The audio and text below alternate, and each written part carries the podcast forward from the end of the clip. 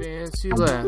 Fancy lad. Fancy lad. Podcast fancy lad. Fancy lad. Podcast. Gonna talk my friends. Gonna share a thought. lad. Gonna have a laugh. That's what I thought. lad. Fancy lad. Fancy Fancy lad. podcast. Fancy lad. Fancy lad Fancy lad. podcast. Uh, Yeah. and we are back. Oh, yes, we are. And mm, boy, does it feel good. Oh, God, you know, I never get sick of hearing it. Mm-hmm. I, I never get sick of hearing it. No. I mean, you, you you. like hearing yourself say it. That's what I'm saying. I like Right. hearing myself talk. Mhm. So I when you listen, when you listen to the podcast, which is occasionally. mm-hmm. right, and also happening right now, you're hearing it. We do have headphones on for the listeners at home. Yeah. So I can hear myself crystal clear out there. Oh man, it sounds nice. People always criticize me for listening to the podcast. They say, "What are you, some egocentric, self-obsessed fuck, listening to your own podcast? Are you serious?" Mm-hmm. And what do you say? And I say, "Listen, mm-hmm. I'm only scrutinizing it so I can take notes to be a better podcaster. This mm-hmm. is an art form, and I want to excel in it." Oh yeah, absolutely. And not only that, I mean, it's you know, we just jumped into this. We don't. We're not trained.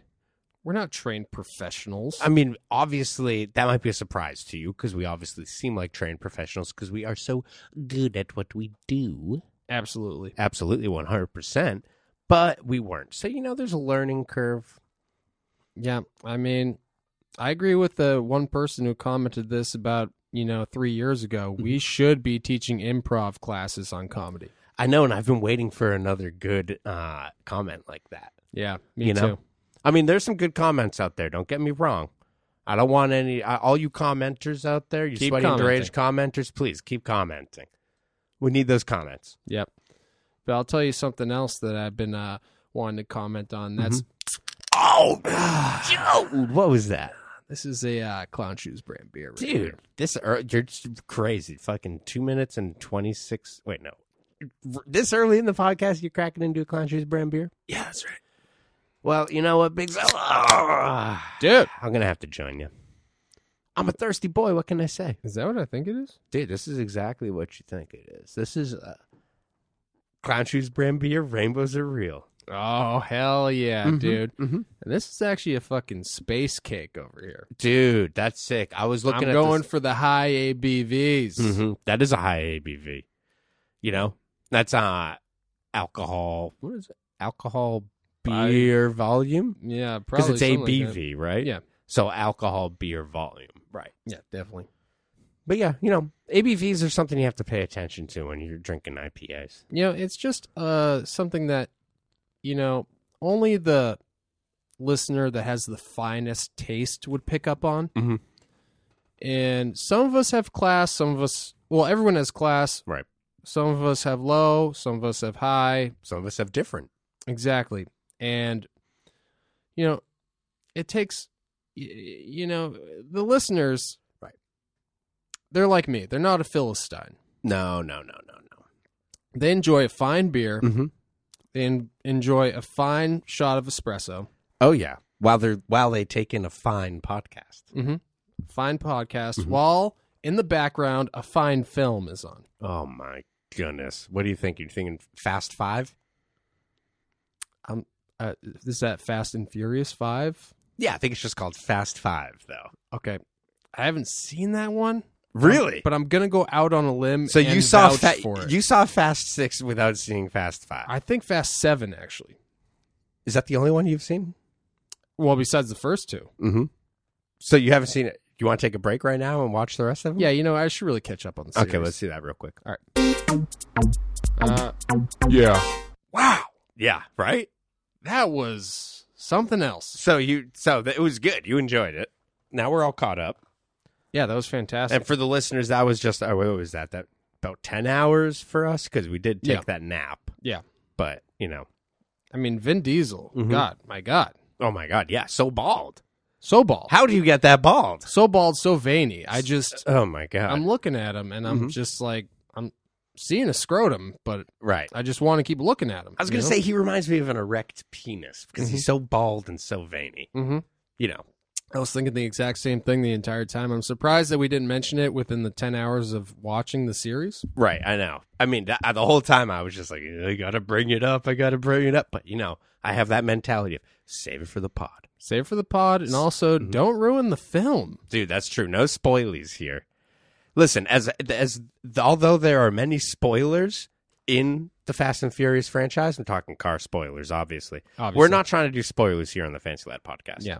because we don't want to ruin all our film lovers' uh, things. But anyways, uh, you're talking fine films. I'm talking fine films uh, and fine TV shows Mm-hmm. Oh, such yeah. as Frasier. You know, Oh, I, yeah. I I took a pilgrimage to the homeland. Oh, the Homeland of Frasier. That's right. And you're not talking about the Cheers bar that's right down the street. No, but Oh, okay. that's why the it made so much sense for me to migrate to Seattle. I said Back Frasier from whence he came. was born in Boston, Mhm. like me, Mhm. and then he traveled to Seattle, like me. I always assumed he was from Seattle and then was in Boston and then went back to Seattle, and that's why his dad and his brother were there. Okay, you know what? I meant the character was spawned on a TV show called Cheers that oh, took place in oh, the Boston. character. I, th- I, I was I was reading deep into the storyline of the character that was probably, uh, you know, written after the fact. You know, what Yeah. I mean? Yeah. So if there's a pre- retrofitted. so you're saying if there's a prequel Mm-hmm. to Cheers, Mhm. starring Frasier, Yep. He's going to be living in Seattle. Oh yeah, yeah, yeah. yeah. He goes to Boston. He's like, Daddy, I'm moving to Boston to become a. Is he a psychiatrist or a therapist? Uh, brain doctor. brain doctor. I'm a brain doctor now, Daddy. Yeah, and he sounds like a little British boy. Yep. And his dad's like, "Ah, God damn it, Frasier, get the hell out of my house. He's like, I'm Martin Crane, and I like my beer in my chair. Hey, so he does sound like that. Yep. Oh, so I was kind of doing a good impression. Yeah, but only when he gets worked up. Oh, okay. Is that is that frequently? Is that when Niles does something cheeky? Yeah. And he's like, "Oh, I can't stand that I have these boys. I God. can't believe I had these boys. What was I thinking coming back all those years? Yeah, I should have held me nuts. that's actually a line on the show where he says, I should have never came in them, them, them mother. Yeah, I should never came in them, them, them mother. Yeah. Yeah, Martin Crane, thick southern accent. I Mhm. don't know where he's from exactly. Well, you know, I haven't watched much of this show, but you're really fucking selling it now. Now I really want to watch it. Dude, you should. And Because I, love TV shows. You're a big movie guy. Uh-huh. I, you know, I love movies. Right. But I'm a big TV guy. I love TV shows. yeah, well, you know, you'd think I wish that there was something in Seattle that I could have visited that was like in Frasier. Like how I visited the diner from Twin Peaks, Mm-hmm. but I wish that the Cafe Nervosa Mm, was, was, actually a real place. and it wasn't. It was just a set piece. Yeah. That's a bummer. And you couldn't go to the radio station because that's probably a set piece. Well, you know, I didn't ask anybody. Oh, you should have asked. Should have asked Benton. I'm sure he would know. Yeah. I should asked just man. people on the street. You Yeah. know what? People I'm on the assuming. street. You know what I'm assuming? Where's the Frasier Cafe? I think Cafe Nervosa Mhm. and the Frasier studio was at the top of the Space Needle, Oh, you should have gone to the top. which I did not go to. Why didn't you go to the top? I was stupid. Okay? You got to check in the drop in sitch because I think it's possible for someone to drop in from the top of the Space Needle. dude. And then you just like pull your skin out and squirrel, like squirrel suit down, glide to safety. Dude, that'd be super dope. I know, dude. That's what I'm fucking saying. That's what I've been saying this whole goddamn time. That's why I wanted to do the podcast. Imagine if Mhm. Frasier and Twin Peaks had a crossover. Yeah. I mean, it says you you know John Lennon said it best. What do you say? Imagine if there was a Frasier Twin Peaks crossover. crossover. It's easy if you try. Yeah. I'm thinking Netflix could foot the bill. Man. It's possible. Oh yeah. Dude, it'd be so good. Getting Kelsey Grammer and Kyle MacLachlan in the same area. Oh my god, imagine getting them on the same set. One's drinking a beer. Are we thinking we're th- I'm, I'm thinking Cheers era Frasier still. She doesn't drink much beer He, in Frasier, he drinks does she? sherry. Oh. Even in Cheers he drinks sherry? Yeah. Oh no no no! I don't know about Cheers. Yeah. I haven't watched that as much. No no, He's drink beer at Cheers, Mhm. but uh, Yeah, him and Niles are always fucking drinking sherry. Nah, man, Niles is a bad influence.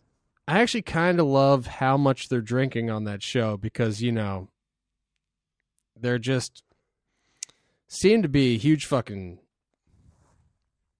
I don't know what the word is that you Mhm. want to use Mm-hmm. without insulting anybody, Yep. Okay, well, but that's what they are. Wimps. Oh Okay, my god. He cucks. You know, whatever you want to call them. Let's call them cucks. But but they're always just cranking bottles of wine left and right on the show. You know how cucks love to crank. Oh, they love to crank. They're all about cranking down, Yeah. whether it be wine or. Kelsey, I'm going to need you to take another shot of drinking the sherry. Is that David Lynch? I'm directing Frasier now. Please refrain from insulting Bulldog. He's now going to be one of the main characters. Oh man, that's pretty good. Thank you. That was that was very good. Now I heard this story. This is I don't know if this is true or not, but I heard this years ago. That uh, what's the actor that plays Niles? His name? He's got three names. I feel like. David Hyde Pierce? Yeah, David Hyde Pierce. Uh, the way the the way he got the part is Niles on there is like they were doing a Frasier spinoff, or you know, spinoff from Cheers, Frasier. Yep. His agent heard about it and sent in the headshot and was like, "This guy looks like Kelsey Grammer. You should make him his brother." And they didn't even have a brother in the script initially, and they were just like, "Holy shit, this does look like his brother." Nice. And they had him come in and try, and they were like, "All right, let's do it." Niles, now you're want to fuck Daphne. Mm-hmm. Oh, okay. So like this? Once again, you're not a British man. Stop doing that immediately. Oh, my dear, my lord, I'm so sorry. That's my mistake. So should I be fucking her like this? No, you can't. That would take away all of the mystery of everything. Oh dear. It would be dead if you did the deed. we don't want that. That would be quite. It would be like revealing Laura Palmer's killer. No, what we wouldn't want that. We don't want these spoilers. This isn't the Fast and the Furious franchise. Exactly. And Mm-hmm. my point being is that it never will be. Right. No. And despite the fact that we both love films, Yep. you're much more of a film lover. As I said, I'm more of a TV guy. Blah It's blah true. blah. Fun fact about Tom, Mm-hmm. he's watched the TV show Lost over 10 times. Yep, that's true. That is that's actually true. I know, which is incredible, and I defy any other listener out there to match that Lost watchability, Hey, I've watched a lot of things a lot of times though. It's not just Lost, which is it makes it even more impressive. but that's a great one to rewatch. You know. yeah, But anyhow, let's not get into rewatching Lost or I rewatching The know, Wire I or rewatching know, Arrested you know, Development you know, or you know. know, uh, which you know, The Wire takes place in Baltimore. Oh, you absolutely. know. I want to. What, what's a show that takes place in San Francisco? San Francisco The city of brotherly love. I mean, one that comes to mind immediately would be a little show called Full House. That's right. Yeah, that is right. that is exactly correct. Um, wow. You know what? It's like San Francisco Mhm. and Bob Saget Oh my God, go hand in hand. and the Olsen twins. Oh boy, It's just there's so many great actors that you know have acted in a setting of San Francisco. I want to talk to somebody who's an actor who has lived in San Francisco. You know, that's a really good idea. You know, it would be Who's- sick though if we could find an actor who's lived in San Francisco that also skateboards. That's true because you know there's a large skateboard culture in San Francisco. Is there Yeah, actually, the Thrasher headquarters are located there. really? Uh, Deluxe What? distribution is No located out way. of San Francisco, No way. and they call it the sister city of Boston. Really? Mhm. That's Fun weird. fact. That is cute. It's bec- probably because it's not built on a grid like the rest of California. Yeah, It's got those dumb streets like Boston. yeah. So I'm trying. I think maybe we should try to find a guest that would Uh, just just embody the whole spirit of the city. You Mm. know, So you're thinking a guest for the podcast Yeah. for this episode. for this episode because I'm sick of not having a guest. you know, honestly, I didn't want to say anything, but I'm pretty fucking sick of it too. Yeah, because you think I want to talk to you the whole time? No, I, I mean, no, I assumed that you didn't. I definitely don't want to. Yeah, we're gonna need a buffer zone. So why don't we reach out to uh, you know, a skater Mhm. who might know a famous actor Mhm. who maybe has rubbed elbows with Bob Saget. Who knows? Oh my goodness! I hope that maybe more than elbows. Who's to say? Interesting.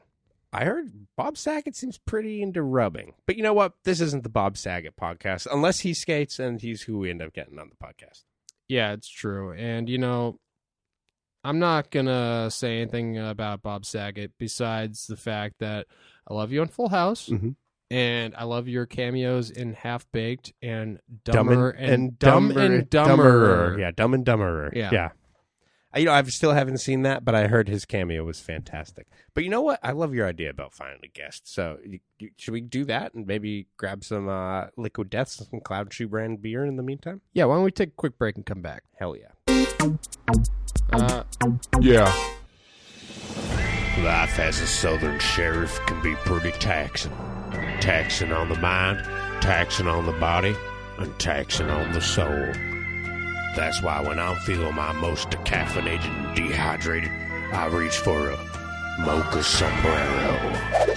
Mocha sombrero. A Mexican style chocolate stout with, with additions of coffee and vanilla. Alright, no, I'm trying to do the script here. Alright, you know, if you're just gonna keep doing that. Oh, Jesus Christ. Well, it's got coffee. It's got coffee and it's got vanilla. I don't care if you're doing the back. It's got coffee and vanilla, and it's a stout recipe. And uh, the malt flavors, the uh, the sweet vanilla. Uh, Jesus, oh my God! You know this is very distracting. Very distracting. You know, if you want to know more about Mocha Sombrero from Clown Shoes Beer, why don't you go ahead and visit uh, clownshoesbeer.com. Go on now, get it.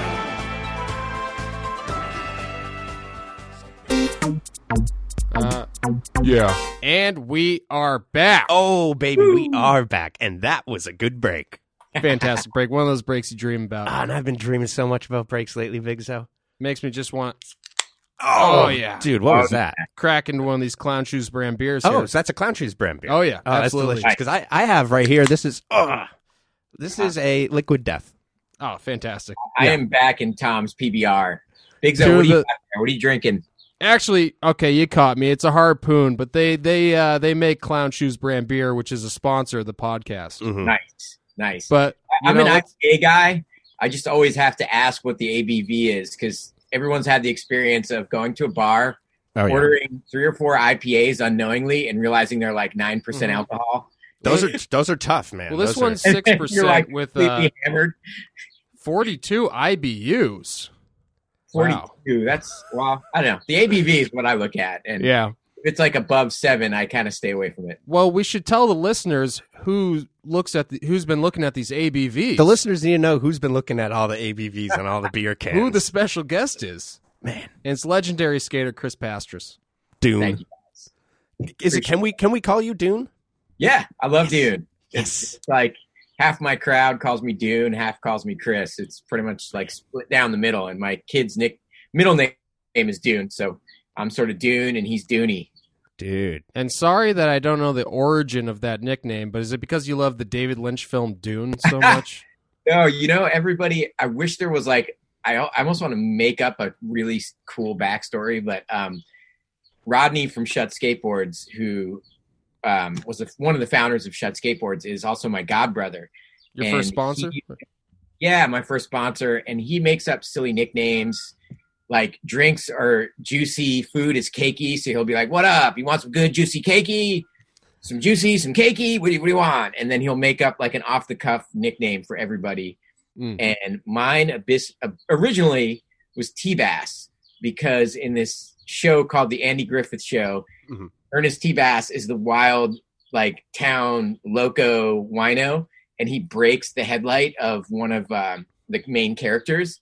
And when I was a little kid, I was super hyper, hyper, and I broke my godfather's um, headlight just by throwing rocks over my head, just going nuts. Yeah. And my nickname was T Bass, which I kind of hated.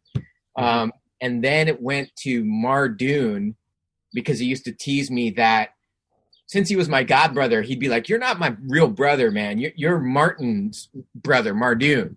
And Martin was like this nerdy kid in our grade school.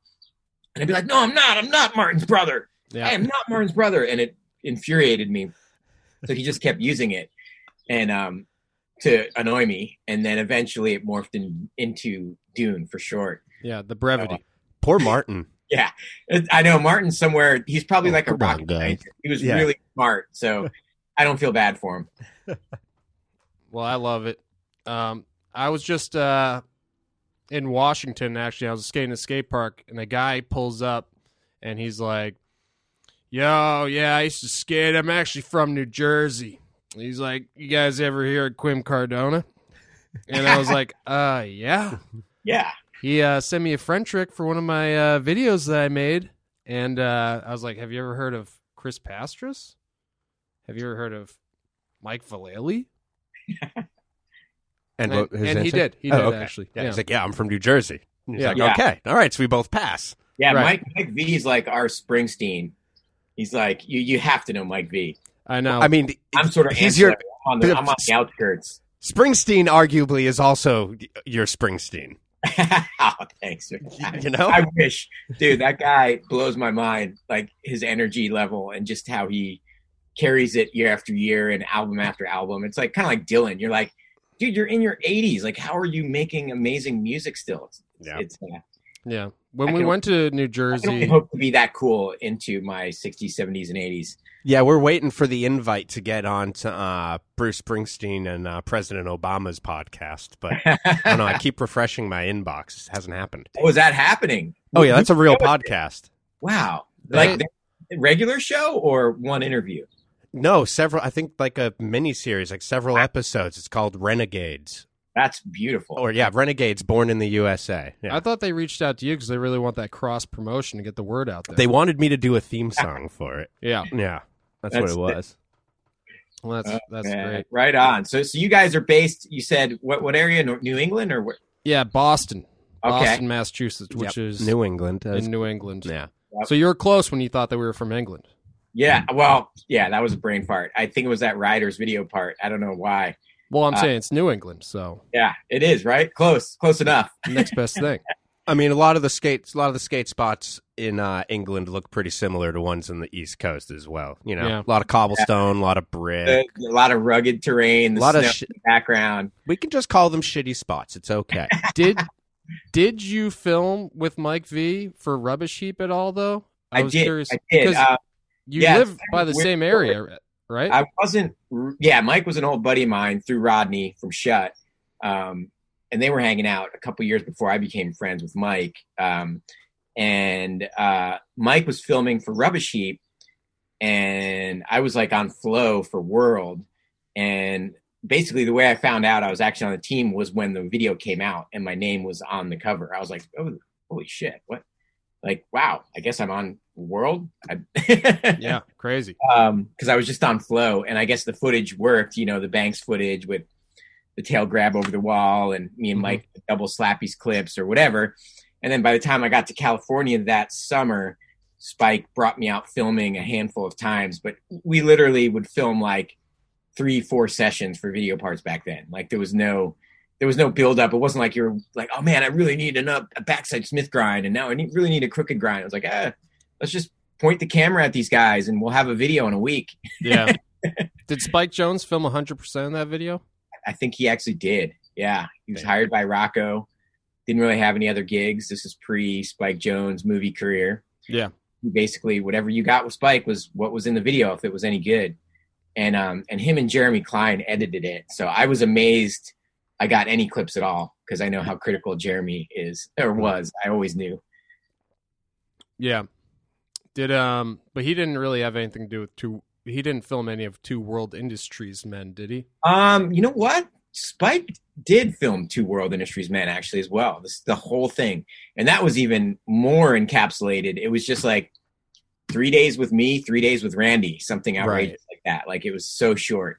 Um, Did he film all the footage inside the, the fast food restaurants asking people? that was all. Yeah, that Yeah. was me and him riffing. Like That that was funny. That that one dude at the looks But- really pissed. looked He's, he's like, I- he's like, I I, was have no gonna idea what. Yeah, I have no idea what you're talking Um, about. and we were just yeah we had no ideas for there was no ideas for the titling no ideas for the concept or any of that and and i was sort of always a thinker and i was like I was like, why don't we just ask random people if they know who we are? Because they're obviously not going to know. Right. We'll get a couple off the cuff answers, and um, and then the crayon drawings of the names. That was me and Spike, you know, in Rocco's living room. Like, what should we do for titles? How about a crayon drawing? And um, yeah, and and Spike filmed that whole thing. But again, it was like, like I said, like three sessions with me, three sessions with Randy Colvin. It was nothing like filming for videos today. Right. Like, like, what you got that week or that day was pretty much your video part. Like you notice it with the old Santa Cruz videos and stuff. It's like Yeah. it was just that day. Oh yeah, it's all it's all just the same sessions, you know. Yeah, You're- and then slowly, you know, with Plan B and leading into you know stuff like the stereo video and other stuff, you actually like, thought about your part and tried to like fill in missing links and stuff Mhm. like that. And make it perfect. Mhm. Everything's got to be perfect. I know. I I like I like somewhere in between. I still like the off the cuff. Like when we did uh, Way Out East, we tried to make it like organic and pretty much just a, a couple road trips we took. Like you know, we went to England, New York, um, and then we had a Japan section that didn't make it in the video. But I wanted it to just be the boys skating. The you know, it was like a week or two of our lives, and that was it. You know. Yeah. I like Um, it too because it shows a little more of the creative process. You know, I like it when the painting has a little bit of the rawness of the canvas on it too. Yeah, because I mean, let's face it, almost anybody could sit and do a super technical trick given they have 3,000 tries. You know, like, Give me 600 tries. I'll be back next week. I'd rather see, like, I mean, watching somebody like Ishod locally when I run into him at the skate park, it's like he's a walking video part. Like, Yep. he showed up at this like prefab park that I I was skating a lot, and I just turned. He literally just got out of the car, stepped on the skate park. I was like, he made like a couple tricks in a row, and I was just like, hey man, let me turn on the phone and follow you. And he did like a two to three minute line that was just flawless. Like it, it, it was insane. And he just like didn't fall once. It would have been like two contest runs. Yeah. And um, I like when that's shown. You know, I don't like the bullshit. Like if it took you 300 tries, I don't really want to see it. You Yeah. know, Yeah. What's um, the point of that, at Tony that Hawk point? doing a 720 ollie for the you know or whatever 720 or a 540 ollie and you know you haven't done it in 20 years or there's some interesting backstory to it i don't i don't really want to see something like jimmy wilkins is the perfect vert dude it's like just turn the fucking camera on Yeah. You like it's stylish it's great to watch But it's also ni- nice when there's a banger tossed in there, though. It's like uh, Ethan Fowler's part in a visual sound where it's like, you know, it's like cruising around. And he does like the steezy back tail shove, but then that like huge rocket kickflip over the gap and like tray bomb comes out of nowhere, and you're like, whoa, those were literally first try really? Damn. Yeah. yeah The tray He, flip was legendary. I, think he ollied it and then the first kickflip yeah boom. And ethan style was just like i'm gonna leave it you know? I i was stoked on it.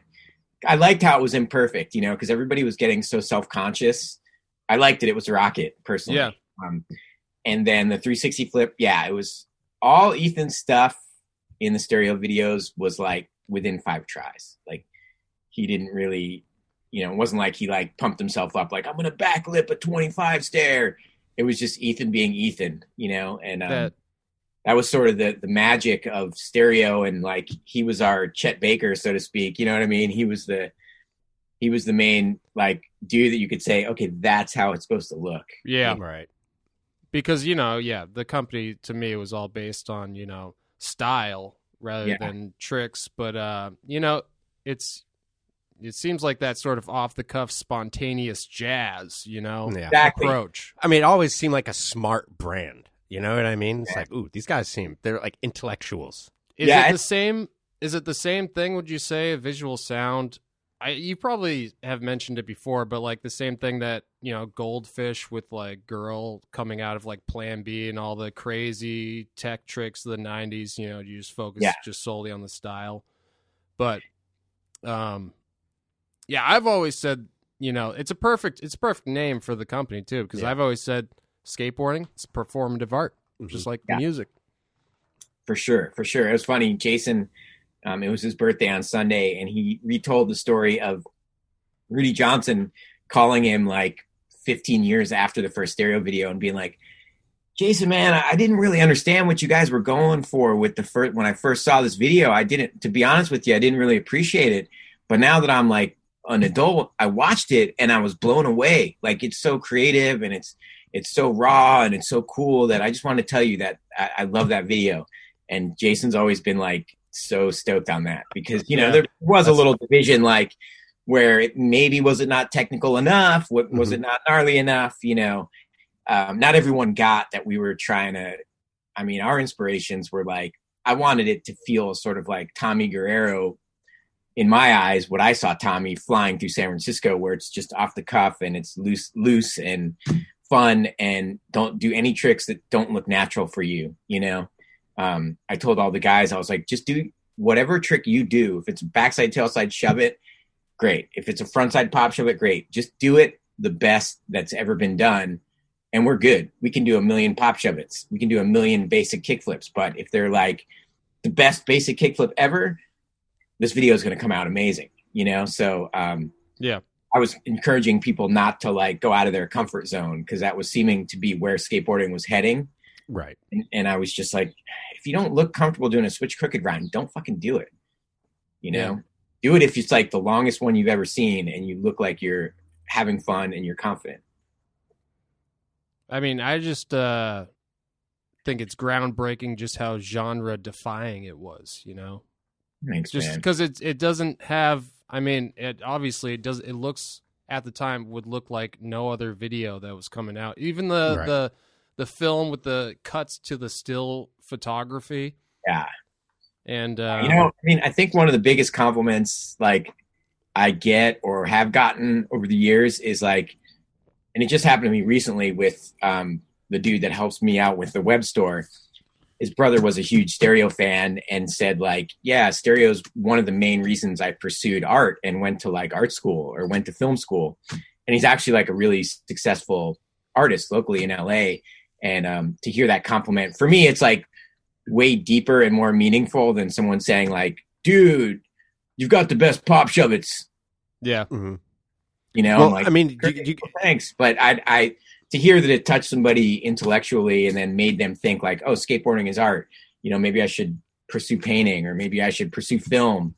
Like um, Greg Hunt, for instance, getting his first like licks, you know, making tin can folklore, and then going on to be like, "Yeah, that's stereo's why I picked up a camera."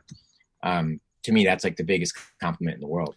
So- right. I mean, you guys like definitely like were like the first ones to like really lean into like skateboarding as an art form. You know what I mean? It's like, hey, like- this is what like this is what it is. You know Thanks, what I mean? I, I got Um, Mark Gonzalez with that, um, and we just became Right. an extension of that. We both, Jason and I, both lived with Mark at different times, and got influenced heavily by him. And Yeah. um, How could you not? it, it was just like the perfect stew because my dad was a jazz musician, Mhm.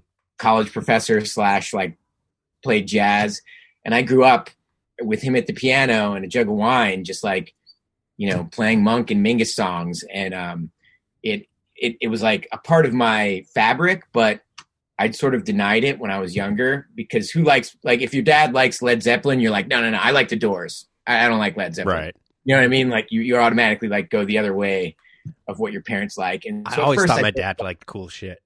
Yeah, I mean, we came together on it once I was mature enough to understand the music and respect what I was listening to, which was like by the time I was about like 18, then I was like, okay, man, this is fucking cool. Like I got a cool dad. He plays music. It's awesome. And I would love to hear him play. But you know, when you're three years old, you're just like, let's go play basketball or baseball. I don't I don't know what this this just sounds like a bunch of crazy chords, you know, or, Yeah, or for sure. keys. I didn't identify with it. But I came around right as we launched Blue and Stereo. And um and you know, then Mark obviously like using jazz in his part in um video days was an influence. And Mark just playing like a lot of blues and jazz when Jason and I were at his house. Um and then I, I also watched a bunch of jazz documentaries like Mingus, uh, Monk, um, Miles, and they use a lot of that still photography in early jazz documentaries, where it's like you know the, the trumpeter's shot and then he and then he poses freeze frame and then it Yeah. goes back to moving. So um, I got that whole concept from just watching jazz documentaries, and that's that's what I wanted a visual sound to look like. Yeah, the aesthetic of the whole thing, the film with uh, the film footage with like the skate sound very low, and I mean the even the title being on a typewriter, you could tell it's very much in in love with the old world. Thanks, man. Thank you. I appreciate that. It was it was funny, man, because like people would see us shooting some of it and be like rolling their eyes, like, "Why the fuck is Carl Shipman doing a bunch of portraits in the forest?" You know, like Yeah, it, it, was, it was sort of high concept slightly so um people didn't get it until it was like packaged and they're like oh okay okay okay now i understand why there was tons of black and white portraits in the office for no reason yeah, it's tough to even experiment like that because people always have such a narrow mind. It's just yeah such like why are you uh, guys filming in the woods what People Yeah. don't typically do have a concept for a video unless they're they're um, and if they do, it usually doesn't expand beyond like everyone's intro is gonna be this, this claymation thing or whatever. You know what I mean? Not to call out uh, extremely sorry, Sorry, but but I flip skateboards. right, But but um, um, but we are calling. but we are calling them out. but uh, but yeah, to, to have an actual. Yeah, obviously that that would be weird as shit if I saw you filming that in the woods. Like, what the fuck is going on? yeah it was it was crazy man we had the premiere at the deluxe store um and yeah huge props to flip it's just such a different vibe that you know it's like apples to oranges you know what i mean Yeah. but like um i uh we had the the premiere at the deluxe store and it was sort of like the parting of the red sea like half the crowd really got it and really dug it and half the crowd was like what the fuck man? Where's Yeah. the like gnarly slams? And like Yeah. where's like jake phelps rolling in and like where's like the gnarliness? Like this is too smooth or like this is not hard enough. Where's the where's the you know 20 stair backside lip slide or whatever? Um and god bless his soul jake. I love i love that dude. Um but you know just the the whole san francisco vibe Yeah, was gnarly you know? For and sure. to come out with something that was like jazzy and smooth um not everyone got it not everyone's backed it it was about 50-50 which always made me, me feel good i know for jason he it bothered him when people didn't like understand what we were, were trying to do Yeah. for me i was just like they're, they're never all going to understand you know maybe it was Right. from seeing my dad be a musician or i don't know what you know watching You rodney rashad You can't I- please everybody. inherently people are going to dig it or not you know what i mean and Yeah. and you can't can't win everybody over you know It's it's like you know when people like people have a hard time like they want everyone to like them. You know, it's like you don't want anyone to dislike you, but when you think about it, it's like there are plenty of people that you don't really like. You know what I mean? Yeah. It's like you can't, and and that's okay. you yeah know? you just got to deal as, with it. as you get older you learn to tolerate them or just respect them for being different Oh yeah, no, for And sure. when you're But kid, you're just like fuck that i don't like that you know I Right. would love if Nyjah Huston came out now and had some scooter footage in his part. Like, was that Greg Hunt who had, uh, was oh riding yeah around on a scooter? cart. yeah that was Yeah. that was in can folklore Oh no, not the shopping cart. The actual Oh. scooter.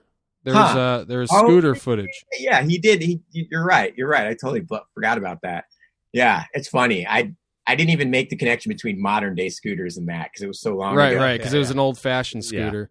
those are fun. Um, I like the interlude songs too. It kind of reminds me of uh, maybe it influenced subconsciously uh, Baker to always use that uh, one Lou Reed song. Mhm. Huh. And actually, you had a Lou Reed song in uh, you know, your, Yeah, uh, that's your right, there right. in uh, Rubbish Heap. Walk But on um, wrong side two world industries man yeah, but his uh, was the Street Hassle song that they they keep repeating in the Baker video. Okay And it's like uh, I like that repetition in between the parts of Yeah. you know the same song. What was that Yeah, that- song? I'm just curious. That was um, you know, those were old vinyl that I picked up from like the 30s. Um, and I want to say I don't know if it was it wasn't Benny Goodman, but it basically um, you know, there's like a there's like if things are more than 50 years old, it becomes um, what do you Public call it? domain? Like public domain. Yeah. yeah, yeah. Once the artist is Down yeah. a bunch of like records from the 30s to use there, so we didn't have to get rights. You know, Yeah. it's just let's find some cool. and you actually were worried about the music rights back then? yeah, yeah, deluxe, deluxe. Yeah, we we got the full rights for visual sound and Tin Can. We made most music in Tin Can. yeah. Uh, They had gotten into some trouble for the Spitfire video. I think it was like the first ones, the V- VHS with like the the um, ladies, like there was like strippers bur- blowing fire or whatever. Hmm and there was some legal trouble with um with that those photos and also i think one of the songs.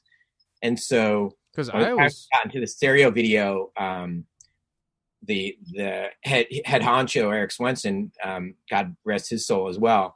He wanted all original music and um and i sort of took it as a welcome challenge. I was like cool by me yeah kind of seeing like rap and led zeppelin in everybody's parts so yeah um, Ululation was a friend of mine, Hailey Ann, in New York City. That was her her dad's cassette tape, and he hadn't been recording for years, but you know, it was like from the '70s or something. And I listened to it, you know, like probably high as hell in New York City in like one of our buddies' apartments, and was like, "This is so good. This should just be the fucking music in the video." And I had to sell everybody on it. I was like, "I got this idea." we're just going to use this one album mutilation we got the rights and you know we got him you know him to sign off and we just picked the uh, the song that fit shipman or ethan or myself um, Yeah. and then then we did the bucket drumming actually i was the only person to not have a mutilation song i think i had the bucket drumming and which was something else that i was like I, know love that i know this is going to seem batshit crazy the field recording of the uh, street artist there. Yeah. yeah. I want this kid to be my music. And everyone was like, how? What? That's not, it's not a song. I'm like, it doesn't matter. Um, and then the second half of my part is Tommy Guerrero. You said it's it's a beat, bro. Your kids are gonna love it. I, yeah, I don't know, man. I just was like, I liked being out on a limb, I guess, you know? Um, I mean, I always he- thought that yeah, that was just a great concept for a video because when I first watched it, yeah, I heard that the concept was that you every skater would make the music and skate to their own parts. I don't think that's exactly like you said, not true, but because For Ethan. Fowler's playing uh, the the drums with Dave Carnie yeah, and some other dude doing the Wizard of Oz cover. yeah, that was Sean Young. Yeah, that's So awesome. Spitfire, anti-heroes, Sean Mhm. Young. Yeah, And uh, that was just, yeah, by the time we got to Tin Can Folklore, which is crazy, like time is such a trip because like the, the time between Tin Can Fo- Folklore and a visual sound seems like five years. right. It was like a year and a half. Yeah. Like Tin Can Folklore was 95, maybe early 96, and a visual sound was 94. So it was like a quick turnaround on that. And um, Jason had moved on. He'd gotten the part in Mallrats. I, I, we couldn't get any footage of him. So Mhm. I came up with the idea of using his footage from him being a kid. Like he, he showed me this VHS, like, guess what my mom found? And I'm like, there's this part. Perfect. You know, just him skating a jump ramp in the 80s. And then um, the rest of it, like, I wanted it to feel, I, I, I say I wanted it to feel like it was put together with masking tape. Like it was just stuck together and it was like a four Yeah. track, an extension of like a four track it was way more lo-fi.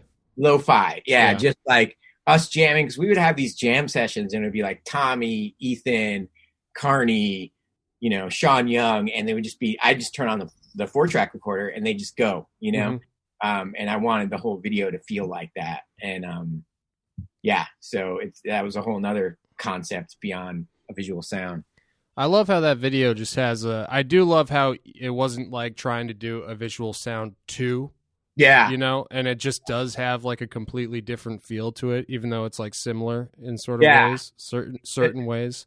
exactly like uh, visual sound was like a concept um, and jason had a big role in that like staying to our concept and like sticking to it whereas by the time i got to tin can i was like oh shit i'm at the control helm and no one else is here you know Yeah. like what do i want to do and i wanted to reflect like the culture that i was create or we were trying to create with myself and ethan just skating through the mission like that was what we did exactly in that video was exactly like what was going on in our lives, you know, and Sean Young and just like the vibe. Um, and I was a hu- super huge fan of like four track recordings and like Beck's One Foot in the Grave, you know, where it sounds Oh, like fan- with a guitar. And I'm like, Fantastic album. Brad Yeah, Staba when skated to one of those songs. We were talking to a sweaty and deranged fan about that just a couple podcasts ago. Mm-hmm. yeah, yeah, that album was fucking revolutionary, man. And, Yeah. and I've actually have been able to meet, meet Beck and talk to him about it and tell him like that was a huge influence on Tin Can Folklore. Awesome. Shout out K Records. Yeah, right. Uh, yell exit. Oh yeah, yell exit. Um, I do love Jason Lee's song that he made about Cheryl and the beer there. yeah. Oh man, he had he had like three to, three or four good ones, and they were always like comical and just so off the cuff. Like I just happened to catch one of them from Yeah. start to finish and be like, "There it is." you know, it's just a damn shame that you know this world doesn't pay as much for doing a great tray flip as it does for acting. That's true. I know, right? yeah, I know, man. I, Oh, he I has, mean, he has my favorite fakie trays. I will say. Oh, yeah. his fakie trays are. Oh, Jason's skating again. I think he just, you know, he's, you know, acting like he got so deep into it so quick that I think it Mm. just took over his world for a while. But Right. you know, he's one of those people that like I mean, I can't blame him. push, the more he'll get into it. Like he's not somebody that's wants to be forced to skate. You know, Right. he's that just wants to wind up. His kids out front skating, and he jumps on the, with his slippers and does a 360 flip, and then you wind up skating a manual pad up the street. Like that's Jason's version of skating. You know, Yeah. He, doesn't- he doesn't want the pressure of showing up at a skate park and like impressing everyone, which I Right. respect. You know, Well, you know, I love skate actors because you know I consider myself and Tom, Mhm. you know, a couple of them here, and I consider tried you a skate actor. Mhm. I mean, like I, I was telling you uh, with the uh, the messages, the first time I ever saw you was in Thrash Thrasher hitting the streets as uh, Rupert Safkin. yeah, that's funny. That's The, uh, funny. that skate your reporter. first- I, did you think I was? Did you think I was actually a skater, or did you think I was just some kooky I- dude? I was so young, I definitely You just sold thought it. you were some kooky dude. you sold it. and and I, but for years I would always qu- quote use the centrifugal force to elevate your board. Rail. yeah, I, I, So that I was like centrifugal force. I was like, wow, this guy sounds like a genius. yeah, this guy knows what he's talking um, about. Bryce Kanights wanted me to do something for a Thrasher video, and I mean, it's all pretty. It's a little foggy, but I remember being like, "What can I do that's like different and off the cuff?" And first came the costume, and then I was like, "Dude, I just got to go full bore into this kooky guy," because it was right around the time of the X Games, and uh, X Games had come to San Francisco, and I'd done like an interview for like an you know the San Francisco Chronicle was interviewing all of us, and um, I don't. They maybe use like one line of what I actually said, um, but it was just the idea that there was these kooky journalists being like, "San Francisco is on fire and people are hitting the streets." You know, like when X Games hit San Francisco, there was all these like weird journalists at the contest, and um, it was sort of my mock of that of what was happening in skateboarding. I was like, "Oh wow, these dudes that are like sportscasters in plaid suits are trying to figure Yeah. out who Tommy Guerrero is." This And is just Yeah. making the worst puns possible. so He's yeah, a really and, uh, nerdy dude. and Bryce seems just started cracking up. Like there's the one scene where I pick up a phone and I'm like, I sense the urgency, Jim, I, or Yeah. whatever. I, I will get right on it. And I had this guy, the a public phone was just ringing, and I was like, I just go in in the character. I pick up the phone as Rupert. And had the guy convinced. He's like, "So can you get Brenda to send me the paperwork immediately?" I'm like, "I'll get right on it. Whatever." Yep. Yep. is, we'll be right. Okay, done. Boom. And the guy probably thought like, "Wow, that was Jim. He's handling my paperwork or whatever." yeah, whatever." yeah. But it was really just me. So that's what I'm Uh, saying. Fine and acting Bryce skills. was cracking up. So, like the fact that Bryce was like losing his shit, I was like, okay, this is kind of working. Like, Right. what's fun with this? And it reminds me of your other character there, uh, kind of similar character. Is it uh, Neville Zanzibar? Zanzibar. Yeah, yeah. Kind of Yeah. a similar one. He's more of an athlete though than a reporter, but still both from a different time, you know. Yeah, the definitely '70s era, the era I grew up in. And you drinking the bottles of PBR. You know, we had a bottle of PBR today. Oh yeah, that's true. We did have some bottles. of uh, PBR. That's Neville, nice. I I just pictured as this. It's funny because my friend's dad was named Neville, and he was a super hothead, and um, and like I kind of mirrored the character after this hot-headed, my friend's hot-headed dad Neville. So, and then Rupert Safkin, Rupert came out of nowhere, and and there was his first kid. This is this kid in my elementary school named with the last name Safkin, and I always thought it was like such an odd last name that I was it, it stuck in my head. So um, yeah, there were actual names in my vortex that I just I was like I'm gonna take this and run with it. Well, I loved it. It- Like I said, it was one of the first videos I saw. So who knows what kind of influence it had on me subconsciously. Look what you did. Exactly.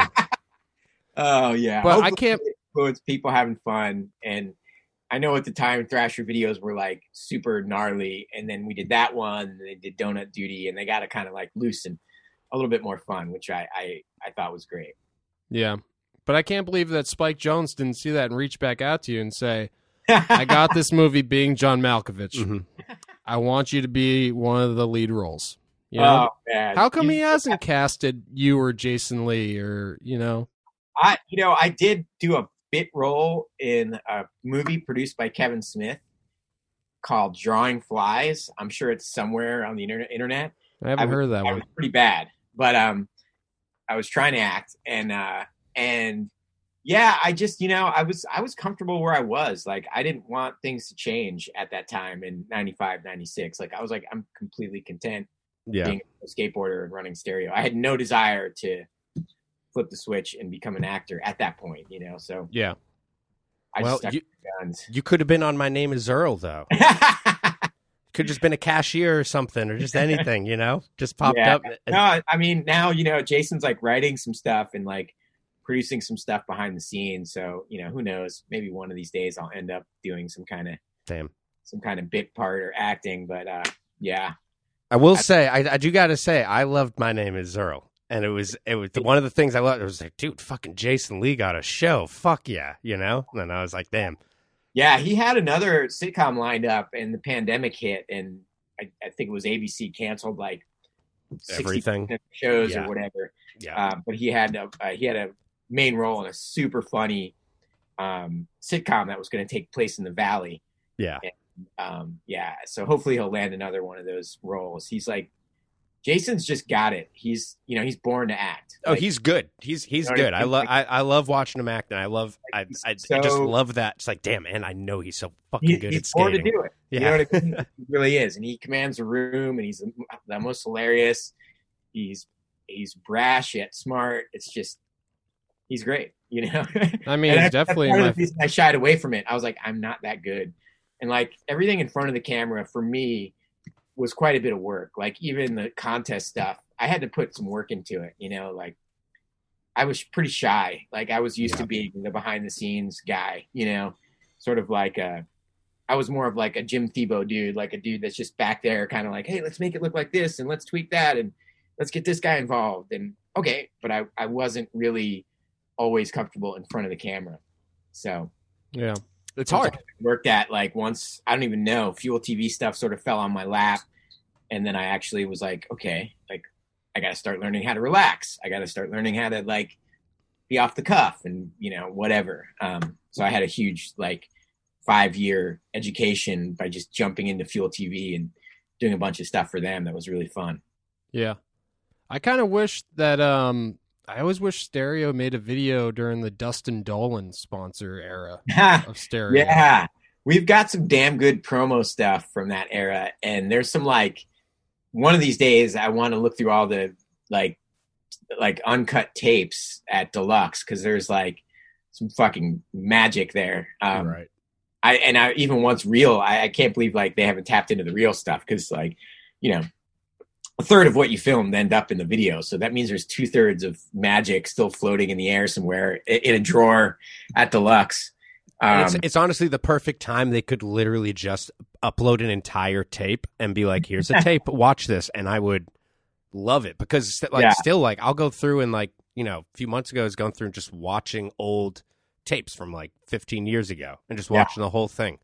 You know, just watch me attempt the same thing over and over. But it's like, Yeah. oh, wow, listen to our voices. Then you know, listen to Dude, look at look at what you're wearing. I'm I'm with you. There's like a footage tape of me and Ethan Fowler skating the Brooklyn Banks in like, and it's like super pitch black. You know, the footage is shaky, but it's us two and my friend Sorrow. And I, I got to hit him up to get this tape, like another copy of the tape because I lost mine. But it's just us skating the big banks, and it's uncut. And at one point, I posted it somewhere. I, I don't know if it was our YouTube or whatever, MySpace back in the day. I don't know where the fuck it. I, I post, I shared it, but it was um it was rad. It was uncut and it was just me, Ethan, and my buddy Starro just going at the banks like over and over again. Um but that's the only I haven't seen any of the uncut deluxe tapes. They're still they're Yeah. still in the master vault up there in San Francisco. Yeah, but it's sick because occasionally you'll see stuff and be like, "Dude, I was fucking sick. I don't remember that." Yeah. why? Why wasn't that in anything? You We know. should, we should bring this up to Thiebaud. I think he'd he'd back this uh, unearthing the old tapes. I'll text him. Yeah, I'll text Jim. Just remind remind me his number right now on, on the podcast. The, the least busy guy in skateboarding. yeah, hey, he's a big he's a fan of the podcast, so maybe Dude, we, should, I- we should see if that's he wants rad. to come on. Hi Jim, Absolutely. I love you. He's, Yeah, he he- seems like a rad I, dude. mean, I try to talk. We I keep, met him once. we keep in touch, but he's so busy, and I'm kind of so busy with just like dad life and a million things that like it, it takes us like a good month of texting to actually get on the phone, which is Oh, why I'm happy sure. we made this happen because like it's just rough. Like you know, with the pandemic, uh, I was homeschooling with my kid from like nine to one every day, pretty much on a Zoom. He's only six years old, so he didn't understand Right. What- math book he was supposed to pick up or how to find watercolors. So I was like, I had like like three hours of work time for the last like year every day. So um, yeah, he's back in school, and I'm like really happy that I get my working life back. I loved hanging out with him, and it was like we got so close in that time. Yeah. No regrets, but it was a strange time. So me and Jim would like try to get in touch, and it'd take us on average four weeks to get on an actual call. Uh, is your like work that you're doing now mainly running stereo? Man, it's it's. I mean, I hodgepodge like three or four gigs into one decent paycheck, I guess, or whatever, livable wage. But um, I do the stereo online store, Mm-hmm. um, and you know, sort of brand manage that. Um, I've been contracting for Red Bull the last year or so, just consulting on skate projects, and it could be anything from verbiage to videos to contests. Um, Well, and- Red.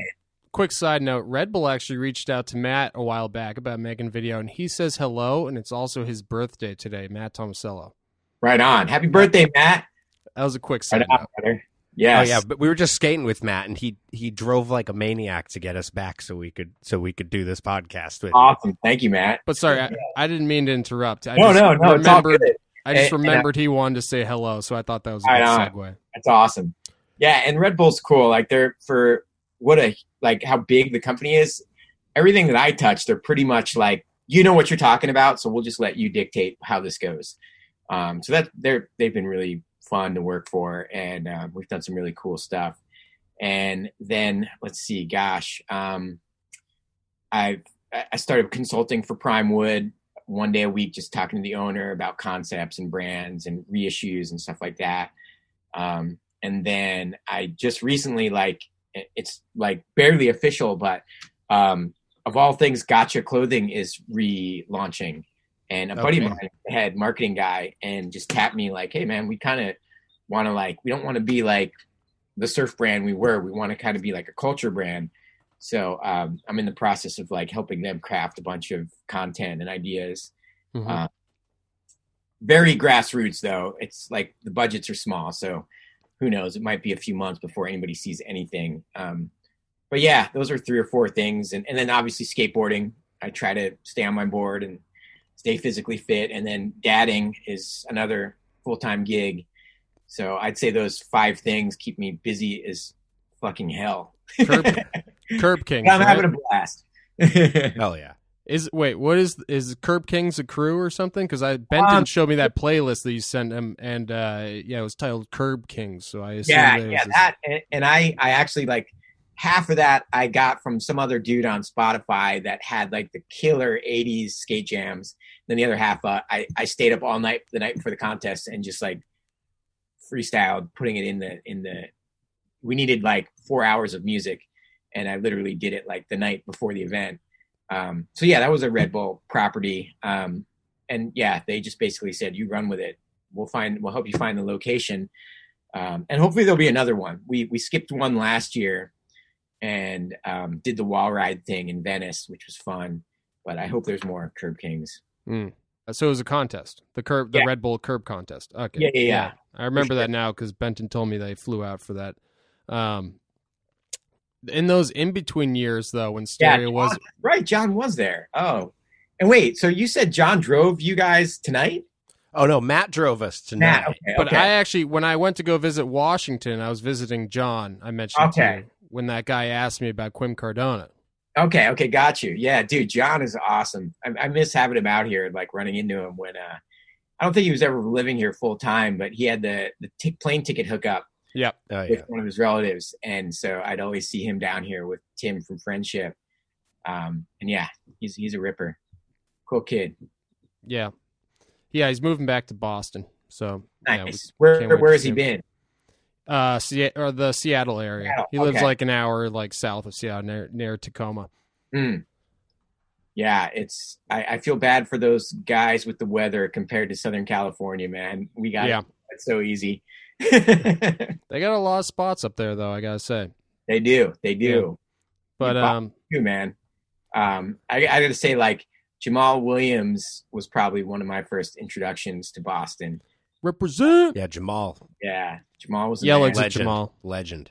Yeah, Yeah, I remember skating the train station when I was like 13 years old, and some guy coming up to me asked me if I knew Jahmal Williams, and I didn't at this point. Yeah. But Yeah. I was like, little, little did he was like related to him or something. But I was like, he's talking about a legend right there. Yeah. Right. and what was that? What was that indoor park up there? I'm blanking on the name. Eight Ball Skate Park? No. Um, oh no no no no Maximus. Ma- yeah, Maximus. Maximus. yeah, yeah. yes, That was yeah. that was a rad. That was a Sorry, rad. I Did- thought eight ball because when I was growing up in hitting the streets, that Mm-hmm. was the park I went to where like Jeremy Rogers grew up skating. and in hitting the streets, there's one clip of the eight ball bowl, and I was like, "Whoa! I can't believe they actually have the bowl from eight ball. That's nice. insane!" It just blew my mind because it never saw an East Coast spot that I knew Yeah, in any video, and then I finally saw one. I think I may have skated that bowl. Was it around in like the late '90s? Yeah, and it was in a town called Bellingham. Okay, I think I, I skated that. But speaking of Maximus, also yell exit to Rom, who's also probably listening. That's the Rom's Definitely. one of the dudes that The uh, good homie. that uh, ha- owned Maximus and ran it. with Dougie Nice. Death. Still skating, still in the Boston area. He fucking rips. Yeah, Cool and he's man. yeah, and he's down to he's he helped out a lot building the DIY and uh, JP that just got torn down. That's the skate park that we always skate. Yeah, You know, But- it's funny, man. Like growing up in Jersey, I feel like with the weather and stuff, there's like not a lot of good days, so you you tend to cherish them. Like I don't know, I almost feel like it's sometimes more motivating to skate because you can't skate half the Yeah. time, for sure. um, and then you get out to California, it's like 75 degrees and sunny every day, and sometimes you're just like you get hurt or you get sick or you get worn out, and you're like. Just put the sun away for a couple days so I could rest because every day makes you feel guilty if you're not Yeah, Yeah. skating. Um, you uh, you ever play the game Tony Hawk Underground? what's that? You ever play the game Tony Hawk Underground? Um, not really. I don't think so. Maybe like one turn of somebody's. The skater starts out in Jersey. I, I didn't I didn't know if the whole game was based off of your life story or not. oh, that definitely, not. definitely not. I, I don't think Tony uh, was probably even barely aware of me. Yeah. Uh, on that yeah, I, on I that- love that like fire that it lit when like waiting for the ground to dry. You know what I mean? There's very little of that out here. We're just so spoiled. yeah. Yeah, well, I mean that's the that's kind of kind of the similar thing here, though. It's like whenever it's like sl- like okay enough to skate, you're like, I really should go out skating, you know. Yeah.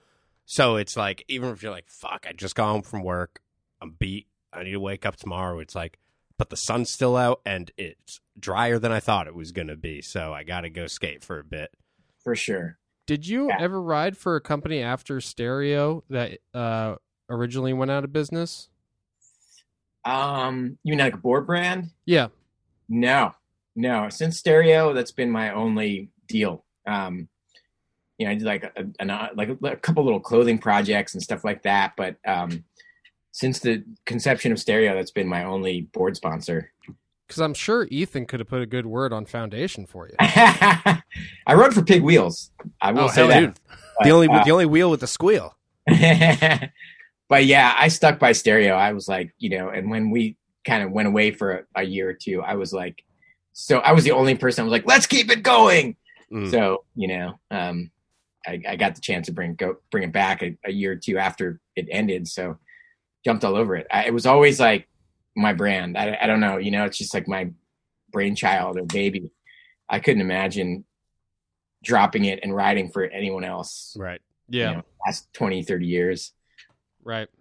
But I always thought of it as your brand as well. So Yeah, it's just like how do you how do you quit yourself? right, exactly. Yeah, yeah, yeah. I, I put so much of myself into the brand, not to be like I'm stereo, but I mean just creatively, I spent so much effort spelling out what I thought skateboarding was about hmm that I, I never had the desire to undo it. Yeah. Makes well, like I said, I always, you know, thank you for having that sort of just uh, vision to step outside the box. You Thanks, know, man. Thank you, sir. yeah, Yeah, it's uh, it was fun, and and it and it still is fun. You know, it's now I think skateboarding is much more broad, and you know, it's not like the vert guys versus the hip hop guys versus the punk guys. I think you know everybody kind of respects each other more, and it's more like a collective. It was very you know secular in the 90s and it was skating was so small you know but it, it it really felt good to make an impact and i just i don't know i say that the idea was like in the air like it was just there it was just waiting for somebody to do it um and once i saw it i was like oh my god you know it was like the parting of the you know red sea. I'm like i've got this concept. And i was just like boom all in. Yeah. um, but now it's you know there's so many creatives and so many brands that are doing original stuff and everyone is accepting of each other's style and each other's creative taste. So I like how, like I was mentioning before, that brands do kind of, uh, kind of teeter towards a musical genre. Obviously, stereo with jazz, like shorties with hip hop, yeah like zero with uh metal or just rock and Sure. roll in general. I'm Totally. waiting for a brand that leans towards classical. you know um, jason is actually a big classical music fan um, Awesome. I he got it from Rodney Mullen, so he'd be he'd be your man to talk to. He would Stravinsky, whatever. Oh he- yeah, Rites of Spring. Yeah. Beethoven, he'd be all over it. He'd be like jumping at the. You know, I'll have to talk to him about some classical. You know, you should just send me his number. I'll Yeah, text I- him about I uh, Mussorgsky classical music knowledge, but Jason has some. a, Yeah. big, a, good decent amount. Yeah, because Rodney uh, skates to the classical. I guess it's classical. It's just violin, I think, in uh, Rubbish Heap. Yeah, yeah. I think Jason picked it up in part from touring with Rodney back in the late '80s, early '90s. I love it. I love it. Well, you know, you're gonna have to tell Jason that we said hello. I will. Yeah, yeah. I did. Um, I saw him just Sunday. Was his 51st first birthday. So and um, yeah, we had a blast. We all spent Monday just recovering because we stayed up way too late and reminisced about everything under the sun. You 50, Uh, 55 is the new 30, though. I know, So- I know, right? 51, rather, yeah. it's trippy. Like you look at like Lance and Cab and these guys, and even Tony. I mean, Tony's Yeah, exactly. younger, but they're going hard, man. Um, I I pray I can go as hard as them when I when I hit my fifties. Yeah, I always thought that I would need to learn transition to skate uh, when I was older, but I think I could just stick to skating curbs. Yeah, curbs is curbs is one of those things. Like for me, my knees need to be in a lot better shape to skate transition. I love Mhm. skating transition, and it's sort of like another thing that's second nature, and you can definitely do into your whatever age, fifties if you want. But it, it just jumping out. I never wore pads, so Mhm. jumping out of shit on like seven, eight foot cement transitions just started hurting way too bad. Um, and I ran out of time. I used to do a lot of physical therapy all the time and like cross training stuff, like just because I knew my I had a meniscus tear in my right knee, and um, ever since then I just got the bug and knew I like what to do to stay fit, you know. But right, stay on top of it. kid, it's like all my so much of my energy went off myself and onto him that I, I just didn't have the time, you know. So curbs kind of were like my answer to only having like 45 minutes to skate. Um, and at first, I was really self conscious about posting anything. I was like, oh, here I am at Home Depot again. People are going to be like, Dune, what the hell? I didn't think people would like the footage.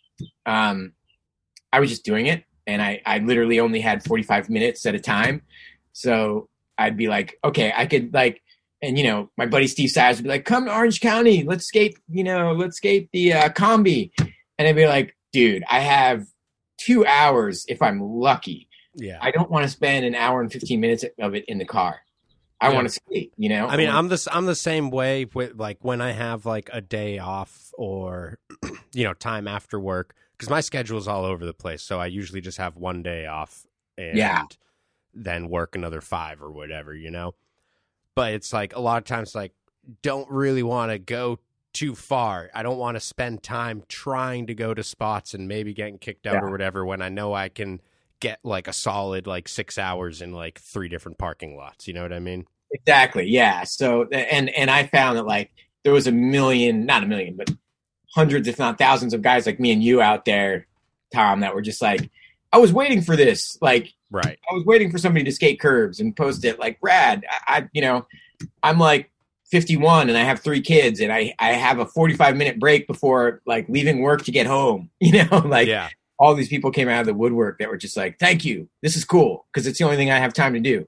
yeah, exactly. And I mean, and it's fucking fun. Curbs are Yeah. sick. People like relatable content. Yeah, absolutely. So- Why wouldn't you want relatable content? Yeah, You know? it's like when you're our age and you see somebody do like a nollie flip, crooked, crooked grind, nollie flip out.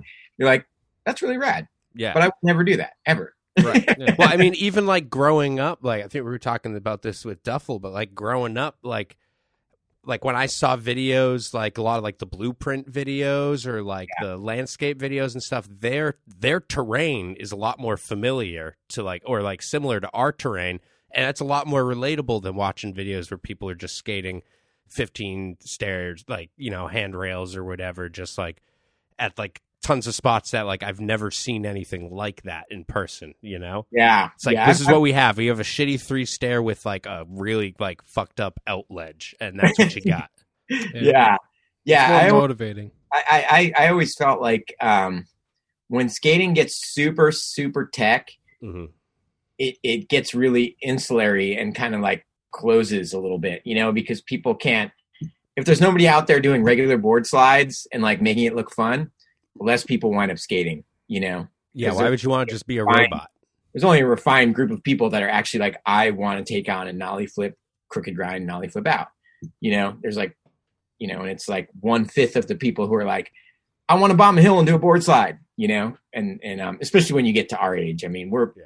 you know, you can't knock the kids; they're always going to push the limits. But once you hit like 30 and you get a, a regular job, you know, you're like, wow, I, I don't have five hours to learn one trick anymore. Yeah.